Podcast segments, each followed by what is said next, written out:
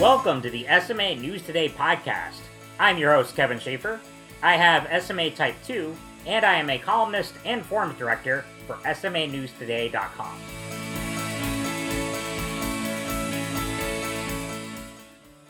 Welcome to the SMA News Today podcast. I'm your host, Kevin Schaefer, and joining me today is one of the other Kevins in the SMA community. Uh, I have with me today Kevan Chandler, who is an author, speaker, uh, and founder of the nonprofit organization We Carry Kevan, um, which he will talk all about today. Yeah, he's originally from North Carolina uh, and now lives with his wife in Katie in Indiana. So we'll be talking about um, Kevan's career and everything in between and um, relationships. So Kevan, so, so great to see you and so great to have you on today. You too, man. Thanks for having me. Absolutely. And also, like, two quick anecdotes for listeners. So, one, if I sound really nasally, uh, tis the season for allergies, so um, don't worry, I'm not overly sick or anything, but I may have to pause and sound um, a little unlike myself. Uh, but um, so just putting that out there. And then the other one, this is one of my favorite stories to tell, but um, I told this at the SMA conference last year. Um, but I was at Barnes and Noble like one time. This was on New Year's Eve in 2019, and a lady looked at me like she was starstruck, and she came up to me and asked if I was the world traveler who made all the adaptive backpacks and um i had to look at her and say like oh actually i'm the other kevin in the SMA community. Uh so and i mean for our listeners who are um don't know what kevan chandler looks like and what i look like i have short um uh, dark brown hair darkish like black brown hair um and glasses. Uh kevan is redhead no glasses so um it just i i posted about it on social media and i was like you know, all wheelchair users look the same. So um, that's one of so one of my favorite stories. But um, but anyway, I will shut up. Kevan, so great to see you today. Yeah, you too, man. Absolutely. Well, um, to get started, so you know, uh, first off, for those who don't know you, can you talk a little bit about what you do and what we carry we carry Kevan is? We'll get more into the um, founding of it and everything about it later on. But if you want to just give a brief intro. Sure. Someone's trying to call me, so let me cancel that. No worries. That's Arby. Let's see here. Oh, how do I do this? Ah, sorry. Technical difficulties are always. Uh, fun. I mean, trust me, I deal with them, uh, and I'm a. Um, I, I cause them all the time. So. there we go. Okay. Perfect. Nice. We're back. um. Uh. Yeah. So what I do. Um and and what we carry Kevan is. I'll give a little bit of background on that. Um, but I must also compliment you on your Star Wars cup. That was pretty epic. So I've got a cup, a cup here that has a bunch of different lightsabers on it, and then my name, um, like in the Star Wars logo right at the bottom. So great, so great. Um, so yeah, uh, speaking of Star Wars, um, uh, in 2016, uh, my friends and I wanted to go to Europe and uh, do a lot of things that my wheelchair was not going to be able to to do. Um, we wanted to dance through the streets of Paris. We wanted to hop over fences in the English countryside, um, and we also wanted to climb to the top of Skellig Michael, uh, which it was not because of Star Wars, but uh, it, it that's how most people know what Skellig Michael is. It's where uh, Rey was trained in episodes eight and nine, I guess. Mainly eight, but yeah, she does come back in nine, I guess. But yeah, yeah. Uh, but yeah. yeah, but she it's where she tries to hand over the lightsaber to Luke at the end of Force Awakens, and then starts out Last Jedi there. Exactly, yeah, and so um, uh, we wanted to go there because uh, it has a lot of significance in in history and uh, in Christian heritage, and so um, it was kind of a, a type of pilgrimage for us that we wanted to take, and um, and we knew. I mean, it's uh, 600 steps made of uh, very loose rock, um, going up about I don't know seven, eight hundred feet, just spiking out of the ocean. So, uh, so a wheelchair was not going to go there, and uh, we didn't want to find a way to take a wheelchair there, but we wanted to go and um, so we decided that this trip uh, may not be wheelchair friendly, but that didn't mean that it wasn't Kevan friendly. And so uh, we came up with a backpack for my friends to carry me in for three weeks as we had these adventures. And uh, from there, we heard from families all over the world asking two big questions. One was, Where did you get this backpack? And the other was, Where did you get these friends? And so we started a nonprofit to answer those two questions. And uh, so that's what I am doing now, um, full time running that nonprofit, uh, traveling and speaking, sharing our story, uh, writing books, sharing uh, the story of that adventure as well as other other adventures that we've had, and um, kind of the the principle and the ideas behind what we're doing, writing books about that, and um, and then also uh, as we connect with families over these questions, um, the you know to answer that second question, where'd you get these friends? Uh, it would be easy in some ways to write a you know how to yeah here's five steps to make friends um, but what we found was the best way to answer that question is to say, uh, I don't know the formula, but I'll be your friend. We'll we'll come alongside you and and let's start there um, with our friendship and and grow from there. So we're doing a lot of um, quality time with the families that reach out to us. Um, sometimes that's in person, and sometimes it's online like this. Um, but yeah, that's that's the adventure that we're on right now. I love it. And you know, when I met you, what was it in 2017, I think, um, Mm. you were just getting started with the whole organization and you were um premiering a film and your book at a church in um in North Carolina, uh, where you're from. So, and I want to talk to you about that, like uh, going just backtracking a little to your family life. So, uh, so Kevan, you and your sister Connie also has SMA. Um, can you talk about growing up, your family dynamics, and what it was like for you and Connie and uh, Connie um, growing up with SMA and how you approach that? Yeah, so um, we we grew up in a very uh, creative, vibrant home. Um, my dad was a airplane mechanic, and um, my my mom was really uh, kind of on the front lines, involved with the uh, the pro life movement, and so um, just a lot of action, a lot of creativity in our home. Um, my older brother is a cartoonist, uh, and so yeah, just my my sister grew up to be uh, she has two masters, one of which is in teaching English as a second language, and um, and then I just kind of find as many ways as I can to get in trouble. So uh, so yeah, our our family, um, Connie and I, Connie and I grew up uh, asking the question of what what what can we do and what do we want to do Mhm. and uh, and pushing the envelope on that, and um, and dreaming big and figuring out how to make that happen. And so, um, yeah, a lot of imagination, a lot of play, and uh, a lot of um, fostering courage and creativity in our home. Um, but I, I think too, uh, I'm just going to keep talking because Go ahead. Yeah. it's to help you out with your your sinuses. So, um, but you know, having a, a sibling who also has SMA, um, we're both in wheelchairs.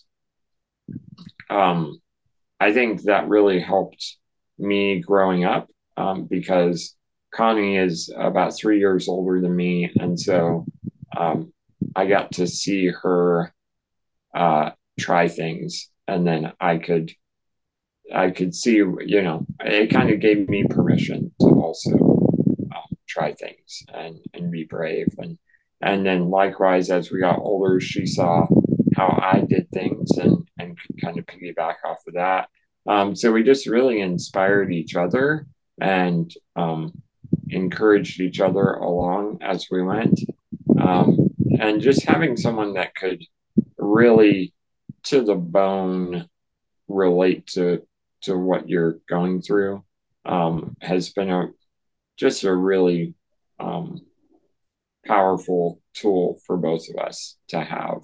Um, is to yeah to have someone that completely gets you in this regard. um, and uh, I would also say, and we were talking a a little bit about this before the call, but um, or before we hit record. But I think also having a sibling with uh, with SMA also um, it takes the focus off of yourself. Um, and and what I mean by that is there have been times when um, Connie has been in a weaker state than me. And so I need to care for her and vice versa. There have been times when I've been in a weaker state than her. Um, and we we figured out early on that um, you know SMA kind of manifests itself in different ways uh, in everybody. It's it's kind of different all the way across the board. Um, I have weaker limbs. My my arms are a lot weaker, um, but Connie's lungs are weaker, and so she's more prone to you know pneumonia or asthma and things like that. Uh, whereas I, you know, can't always feed myself like that. Those are our our big weaknesses, and I love that they're different weaknesses because then, um, you know, when she's sick, uh, I can read to her, you know, by her bed, or, um, you know, if my arms, if I just can't do it anymore for the day, you know, she can pick up the pen and finish writing what I was what I was doing, and so, um, so not only can we relate to each other, but we're also stronger than each other in certain ways. And so um, I I'm not always asking for help. I get to also help her. And so those dynamics have been have been really cool um, throughout our lives. I don't think we always uh, realized it or acknowledged it, but um, as we get older, we realize how much those kinds of dynamics have have shaped who we are. Um, that me, a person in a wheelchair whose arms don't work very well and who can't really hold himself upright, um, I have someone in my family that I get to legitimately take care of. You know, that that's a really, really powerful thing for us.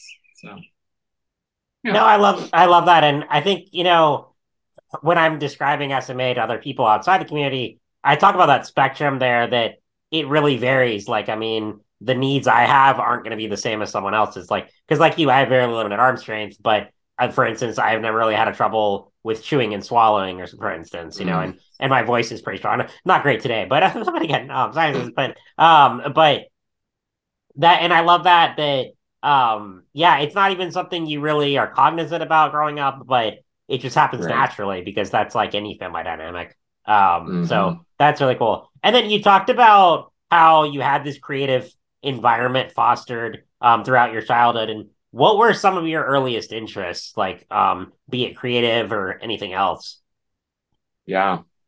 Uh, so my my um, brother and sister and I all loved um, making comic books and playing, you know, imagining that we were the X Men, you know, different stuff like that uh, out in the backyard, and um, you know, the kind of those fantastic movies, uh, you know, Back to the Future and Indiana Jones, like all the the fun adventure stuff. My my brother and I would, uh, vi- you know, record on VHS.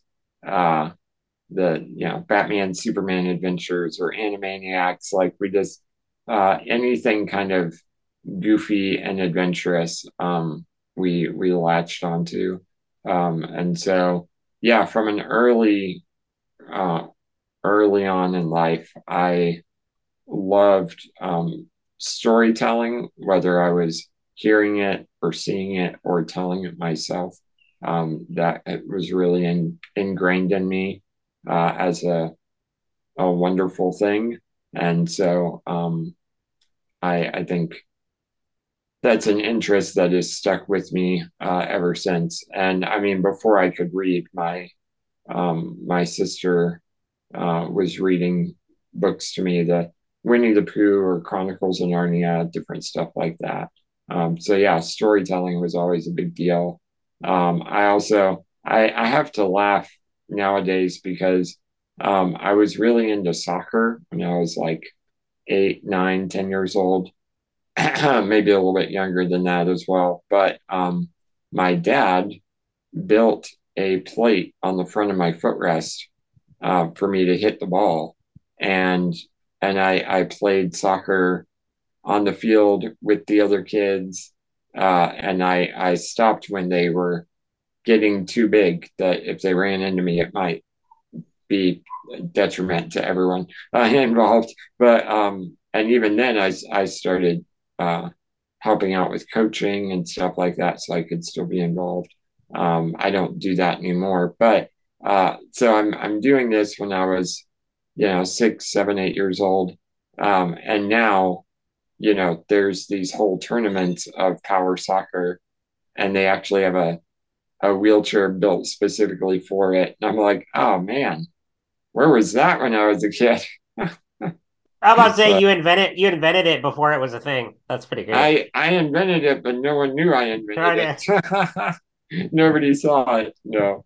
Um, but yeah, it's it's super cool to see uh, to see that sport taking off and, and going somewhere and to see the, the community around it. Um, and uh, yeah, but I have to laugh because I'm like, oh, I was doing that a long time ago. So That's great. I love it. And and I, you know, and I can see how all of those um seeds for what you were you are doing now were planted in, in terms of your storytelling and um and just the environment around you. And and with that, so looking at around when you were like high school, college age, what were your plans then? Because I mean, I know, I mean, like you said with We Carry Kevan, it just started as this you wanted to go on a trip and it turned into this huge thing. But before that, you know, what was your mindset and um and you know and what were you planning on doing?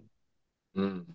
yeah, that that's kind of a roller coaster in some ways. But um, uh, because in college, I actually uh, I got a degree in counseling in order to go into prison ministry and uh, ran into some brick walls after college, realizing that uh, I was too much of a hostage risk to to get the the dream job that I had in mind um, of working in a prison full time uh, to that capacity. Um, but uh, in high school and college, and and after college a bit, um, I played in a band. Um, it was a uh, acoustic punk band called Fluffy Roadkill, and um, we we got to do a little bit of touring and um, recorded a few albums. Uh, it's my two best friends that I grew up with, and we we just love making music together. Um, but uh, when we graduated high school that summer after our senior year, we wanted to hit the road. You know, we're a band. It's it's time to spread our wings and fly, you know, and and um and so we made plans to just do like a weekend tour, um, just kind of get our feet wet. But uh up until then, I had never had uh, anyone besides my parents or or my parents' friends do my caregiving, you know, or whoever was hired at the school to help me. Um, but it was always adults and they were in authority over me kind of thing. And um, and we're in a punk band. We're not going to take my mom on the road. You know, I love her, but that that's not that's not the place for your mom to be. And uh, and so these two guys that I grew up with, Danny and Zach, um, I actually was realizing recently, I don't even remember us having a conversation about it. It was just kind of, hey, we want to go on tour. We're going to take care of you. Like that's what we're going to do. Um, because that's what we have to do to pull off what we want to what we want to accomplish. And so um, we hit the road, just the three of us, and they did all of my caregiving um, while we were on the road. They helped me with the restroom. They got me, you know, changed, like dressed in the morning and they uh, woke up to turn me in the middle of the night. Like they did everything.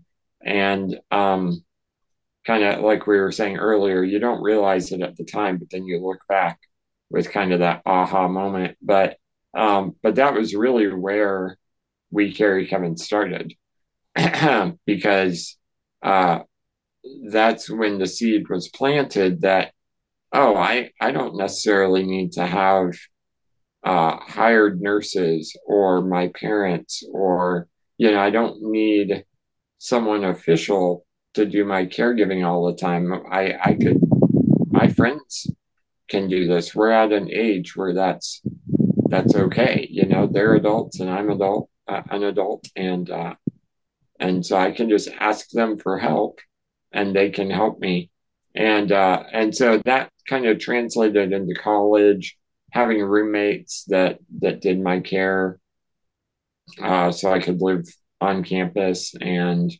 um, doing a lot of road trips, a lot of traveling, uh, and eventually moved up here to Fort Wayne. Um, and and because of the music uh, experience that I had, I I uh, also got into recording and mixing, and uh, and so I when the the prison ministry thing didn't work out, I actually uh, became a uh, podcast engineer, and so I would um, I would do post production mixing for for podcasts, and that was kind of my full time job uh, for a few years. And then when the guys and I went to Europe and um, and came home and started answering those questions uh, that families had, uh, that that kind of consumed my life, and so I gave up podcasting and and uh, started doing the nonprofit full time. I love it, and I, it is so fascinating to see, like I said, all those different seeds planted, both in terms of like childhood growing up and the imagination, and then to hear the story about your band and everything. And I've read your book, and I know you talk about a lot of this, and um, it's just so cool to see. And um, and that, and were you having friends as caregivers then for a while, like throughout kind of your mid twenties and stuff, or um, what was that um situation, or did you ever do hire professional? Right. Um, so I've I I actually have never done any hired professional care. Okay. Um, so uh, in college and right after college, um, I did go through vocational rehab and hired my friends um, to do caregiving. Um, and then when I was moving to Fort Wayne, um, which was uh, about nine years ago, something like that, um, I just really felt a conviction that um, uh, that the hardest part about that whole process. Uh, I'm I'm thankful that those resources are available, but the the biggest headache in the whole process was the like getting the paperwork together and getting the times approved and making sure the checks got out and all that and it was a headache for the guys as well, not just me. And um, and realizing that most of them didn't care about the money, it just it allowed them to to help me as often as they did. But um, but they really they were doing it because they were my friends, and so I I felt this conviction that maybe maybe that was possible um, if if I tweaked um, if I tweaked things a bit Hey, hold up, Kevan. You're getting like some echo or something, or like um. Oh, weird. It just started, or like it's like a I don't know. Is something pressing on your mic or anything? No, no. Okay, it's good now. It looked well. Hang on. Are we good? I don't know. Yeah, I think you're good now. All right. It's just well, it's weird. Hang on. Let me just make sure it's not on mine. I don't think it's on mine, but uh, sorry. There's just kind of a like it sounded like kind of like a throb or something on your mic. Oh, no, it's just sitting there. Okay, it sounds better, but we'll keep going. But I just wanted to make sure. okay. Anything. Yeah. Okay. Yeah. Cool. Let me know if it gets bad, and I can mute, mute and unmute or something like no that. No worries. No worries. All good. So, so, so, so, is this, is this, is this better, better, better? You got it. You're good, man. But yeah. um, what were you saying? Oh, you were so, talking about yeah, friends like not um worrying about the pay as much and you know the paperwork and everything being such a hassle. Yeah. So so I started wondering, well, um, what is the the struggle? Like what is the hurdle to get over uh for just having friends do this? And I realized uh it's burnout. It's you know, it doesn't matter actually how much you pay someone if they're burned out then then they're not going to be able to do the job or not even want to do the job. But if I could take care of my friends well, um, then maybe we could pull this off and we wouldn't need to pay them at all. And so when I moved to Fort Wayne, I decided that that money was not going to be a part of the conversation at all. Um, I was going to simply, the conversation was going to be inviting people in uh, and and and just go from there.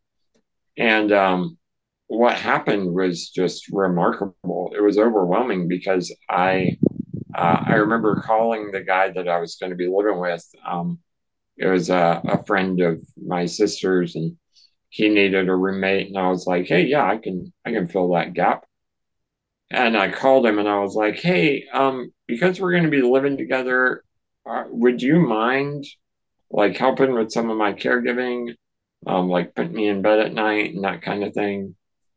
And he just kind of laughed. He was like, Yeah, I kind of assumed that was part of the gig. You know, like there were some situations where I didn't even need to ask, but um, uh, yeah, and and, and um, so a couple guys kind of jumped in when I got got here, and uh, started getting me up in the morning. And uh, there was a coffee shop I hung out at every day, and there were guys that worked there, so they didn't mind helping me with the restroom throughout the day if I needed it.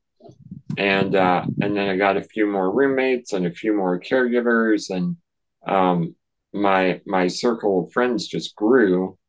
And um, and as it grew, what that meant was rather than uh, this guy coming every day to get me up or coming three times a week to get me up. He only had to come once a week to get me up.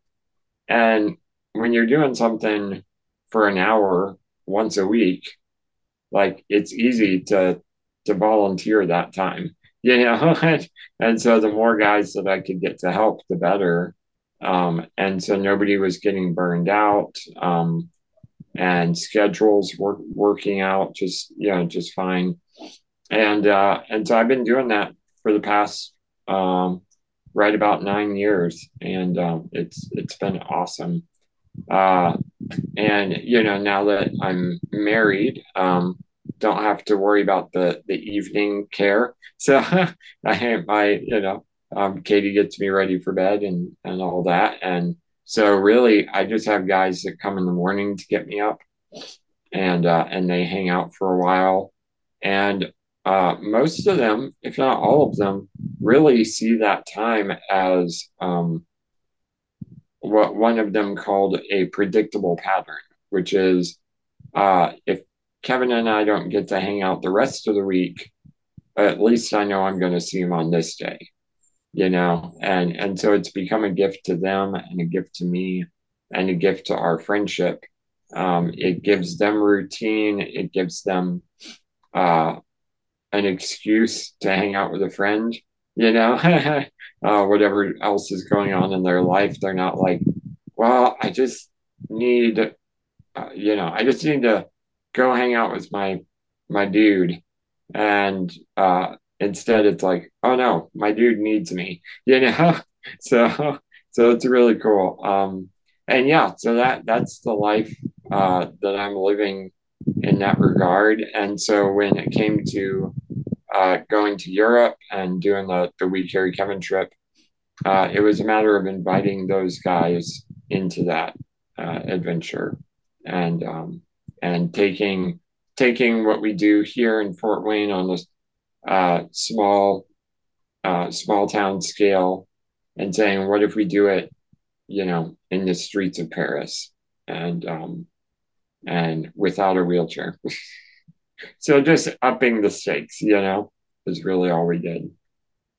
I mean, yeah, just a little. And it and again, it's just the way that it evolved from this, you know, trip you always wanted to take into, you know, this now, you know, all consuming part of your life. And um Mm. and it opened up doors for a career and all these facets. And um what's been, I guess, ever since, you know, the the first trip, what's been the biggest surprise for you um in terms of what We Carry Kevan turned into?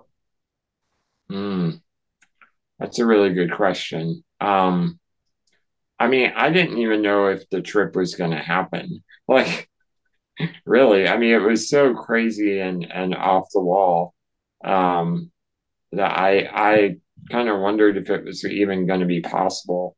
And that continues to happen, where um, you know we have dreams and we say, well, I you know I it, they seem ridiculous, they seem impossible.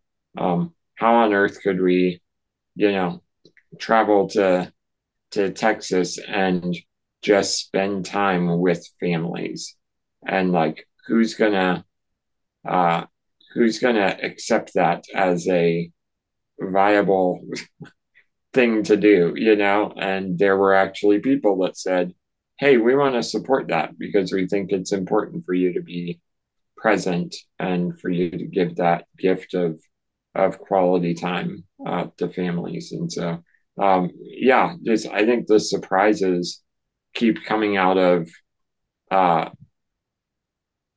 the impossible continuing to happen over and over. Yeah. I love that. And well, and speaking of that, so you mentioned Katie earlier, uh, your wife. So can you talk about that? You know, um, I know briefly a little bit of the story of how you met, but um, if you can tell listeners about that and how your relationships evolved ever since then. Yeah. Uh, um, she's awesome. Uh, she's not here right now. Otherwise, I'd be like, come in here. But um, Uh, so after the Europe trip, um, about two years later, the guys and I went to China, and part of our time in China was spent at an orphanage for children with disabilities. And um, Katie was working there, um, kind of helping out with um, with the kids, training the nannies on how to uh, care for these children in a creative way, you know, um, because they have different disabilities that make them nonverbal or non-mobile or whatever the case may be. And so uh, you have to think outside the box on how you're going to care for them, um, especially in the uh, attachment sense of um, helping these kids feel safe and loved and cared for.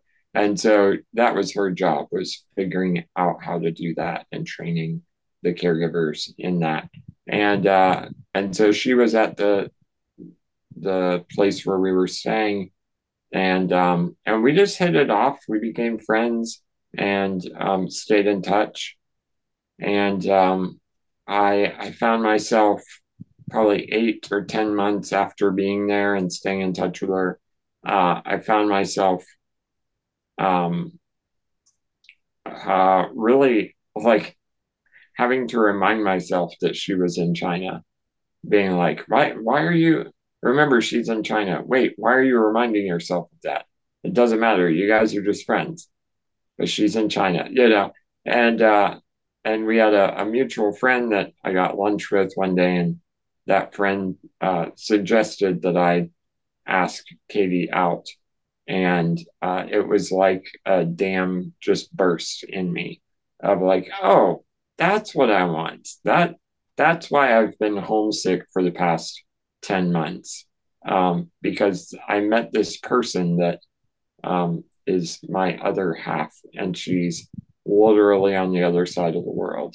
And uh, and so um, yeah I, I took some time to to pray about it. And um, because you don't want to take someone away from the work that they're doing when it's that uh, important and profound. Um, but I, I prayed about it and then I uh, sent her a text and uh, said, uh, "Hey, next time we're in the same country, do you want to get dinner? Can I take you out to dinner?" And she wrote back and said, "Yes, I would very much like to. Um, I'm going to be in Ireland in two months, uh, or not Ireland. I'm going to be in Australia in about two months for a few days. Uh, if you uh, if you have any speaking gigs there, let me know. Um, you know, haha. But really, I'll see you next time I'm in the states, kind of thing. And so I I called her and I was like, well, I don't have anything in Australia, but um, I I will come and I'll meet you there.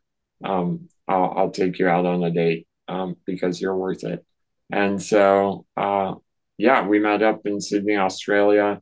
Got to uh, walk the streets for like three or four days and eat fish and chips on the beach and uh, wander around bookstores and gardens. And my dad went with me and um, and my friend Luke, and they did all my caregiving. Um, and uh, yeah, we just got to spend spend time together. And so we did that exactly a year after we met, and then exactly a year later, uh, in September of 2020, right in the middle of all the crazy, uh, we got married here in Fort Wayne and uh, settled down. So that's a very, very short version of our crazy adventure. Hey, But the big beginning.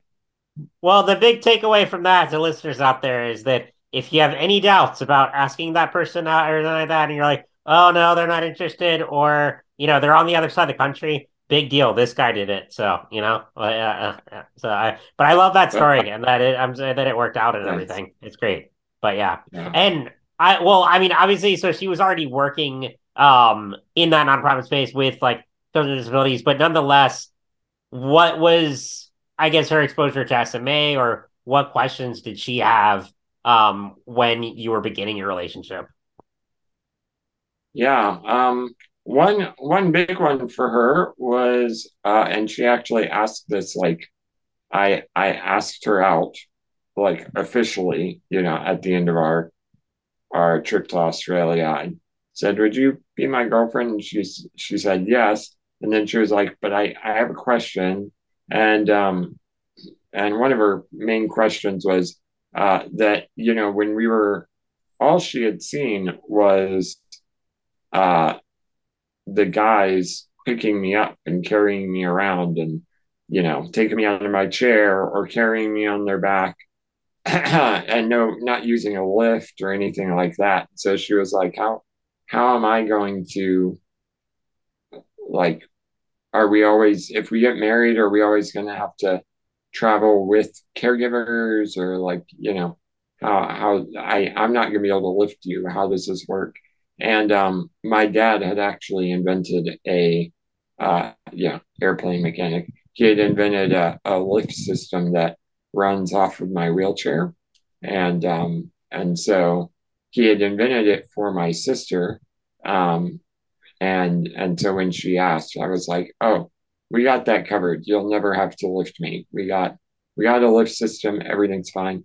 Um, so uh, all that to say, yeah, she was worried about kind of that physicality of of caregiving, but it's never really been an issue. Um, she, I don't think she had ever had any direct uh, contact with anyone with SMA particularly, but um, uh, the kids that she worked with had CP and spina bifida and and you know things like that, and so um, she was very aware and comfortable with um, you know diseases that affect mobility. And um, I something that I really love about Katie, uh, one of the millions of things that just blow my mind about her uh, is that um, she really uh, she sees the heart in people and um, and knows how to celebrate that and bring that to the forefront and um, and bring the best out of them. And so um, I think uh, I'm I'm just really thankful that she uh, she saw my heart um, beyond the, the wheelchair and beyond the needs and the, the disability itself. She saw who I was. She she tells the story of when we were in China and and we got there and she um she met us all and she said, Wow, who are these awesome guys that carry Kevan around? And then uh, very shortly after, she started uh, asking herself, Wait, who is this guy that's taking care of his friends in such a way that they want to carry him? And um, and so yeah, just I think that that is a superpower of hers, uh, a God given superpower that, that um, that she can cut to that and see um, see the person kind of through everything else. And so, yeah, I'm just thankful for that because she really got to know me and continues to get to know me and continues to see me as um, as something more than a guy in a wheelchair. So makes me forget I'm in a wheelchair. No, I love that story and the way, you know, everything evolved there. And looking forward to meet Katie at the conference this year too. So yeah. Yeah. yeah. Awesome. Well, Kevan, um, this has been great sharing everything here. And then can you talk just a little bit about your daily life now? Um, what a, a typical day of the week looks like for you. Um, of course, you know, of course, I realize it's dependent on if you're traveling and everything else, but um, but generally, what does a day in the life look like for you? Oh man, I I don't even know right now. You asked me on the wrong day. no, um, I mean, really, it's it's kind of a get up in the morning and see what's on the agenda, and hopefully, don't forget about interviews like this one. Uh, sometimes I do, but um, but yeah, I I mean, a lot of it has to do with the nonprofit, and um, my sister actually works for us now. works for We Carry Kevan. Um, sorry. Uh, she is our director of family engagement. So every family that reaches out about a backpack, uh, she stays in touch with. And so we like to say that she has uh, about 900 pen pals in 39 countries around the world. And um, so, you know, a lot of my work is in tandem with what she is doing. Um, and, you know, keeping up with what we're doing online, um, keeping up with speaking engagements and interviews.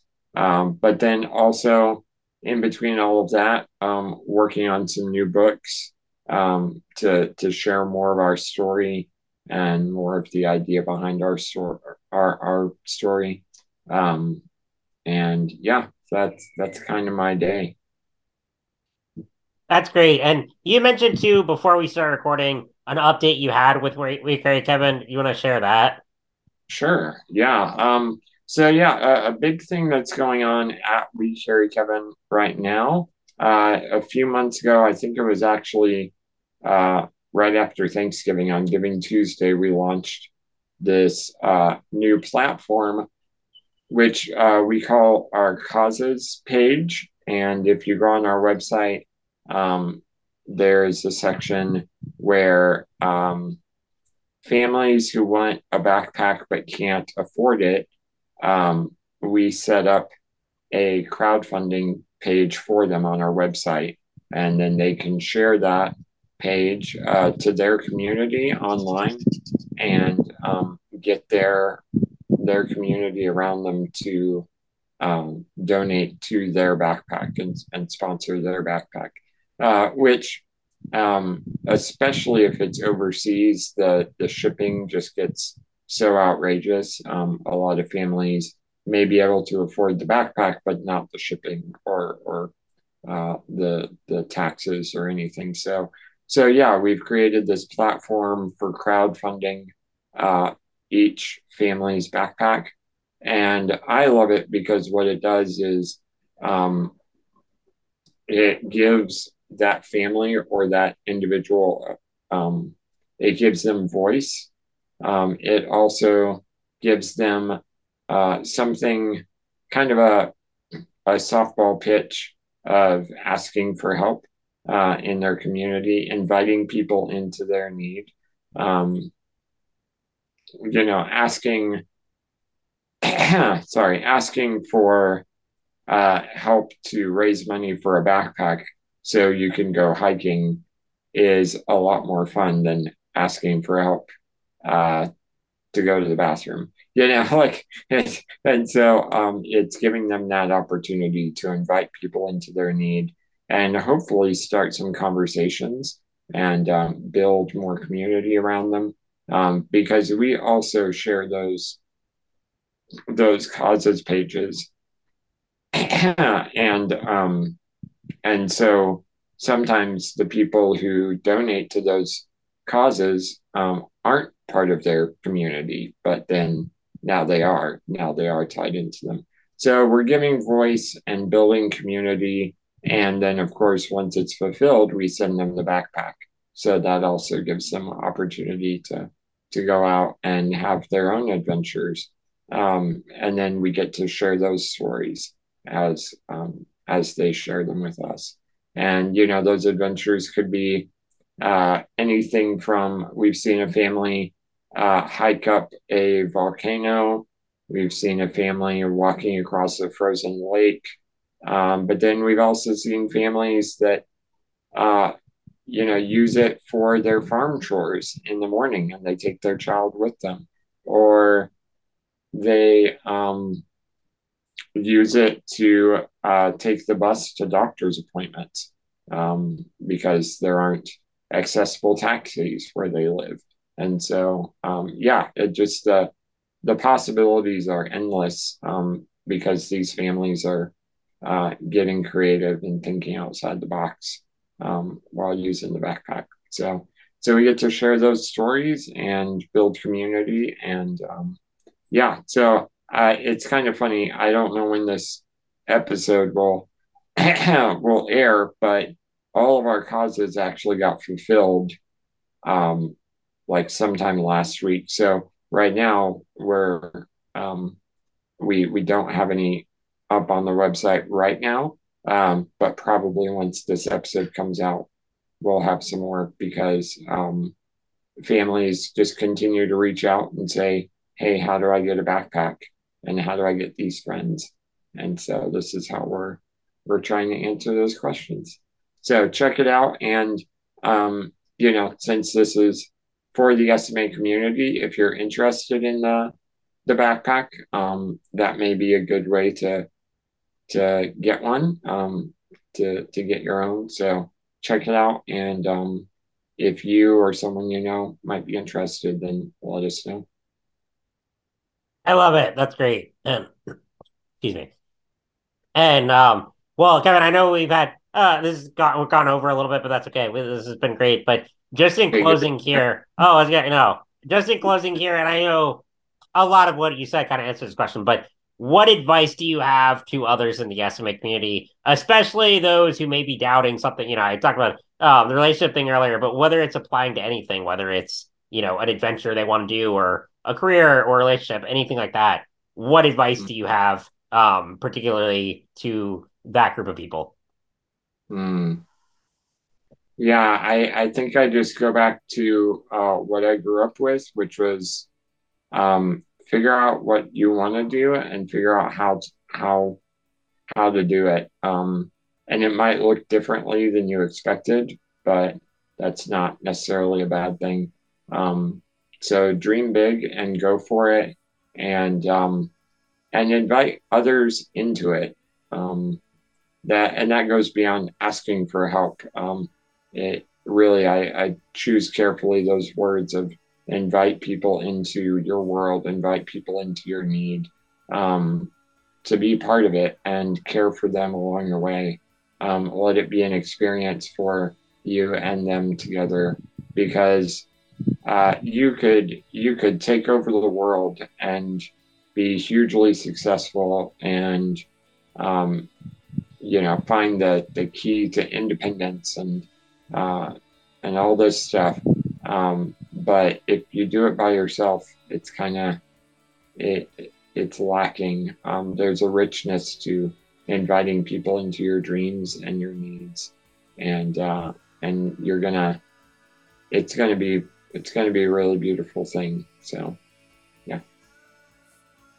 I think that's perfect. Uh, you know, and um, and I love to see just in the time I've known you to see how much you know the organization's grown, um, mm-hmm. all the things like you're experiencing and everything. So that's great, and um, and yeah, so we'll and I'll let you know if anyone else in public mistakes um uh, me for you. Uh, that would yeah. be pretty great, you know, because we're or the other way around.